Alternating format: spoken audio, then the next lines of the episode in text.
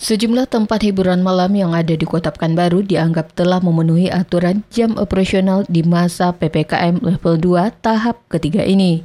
Hal ini ditandai dengan tidak adanya tempat hiburan malam yang buka di atas pukul 21 WIB atau pukul 9 malam, sesuai dengan hasil inspeksi mendadak yang dilakukan oleh tim hunting dan Gakum Satgas Penanganan COVID-19 Kota Pekanbaru pada Selasa malam antara lain beberapa tempat hiburan malam yang berada di Jalan Soekarno-Hatta, Jalan Jenderal Sudirman, Jalan Kuantan Raya, serta juga Jalan Tuanku Tembusai.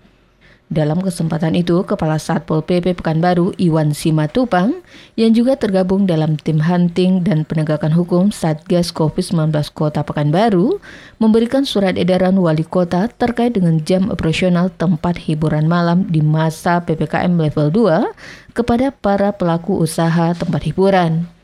Iwan juga menegaskan secara berkala pihaknya kembali akan melakukan razia terhadap tempat hiburan malam dan jika ditemukan adanya pelanggaran jam operasional dan juga protokol kesehatan, maka pihaknya akan menjatuhkan sanksi sesuai dengan ketentuan yang berlaku. Jadi kalau kita ikuti surat edaran wali kota, bahwasanya kan kegiatan han, apa kegiatan operasional pelaku usaha itu kan sudah diatur tuh yang kuliner sampai jam berapa kan jam 21.00 ya.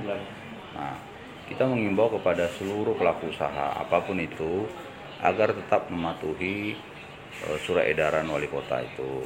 Kemudian juga yang paling penting itu adalah menerapkan protokol kesehatan di dalam pelaksanaan usahanya.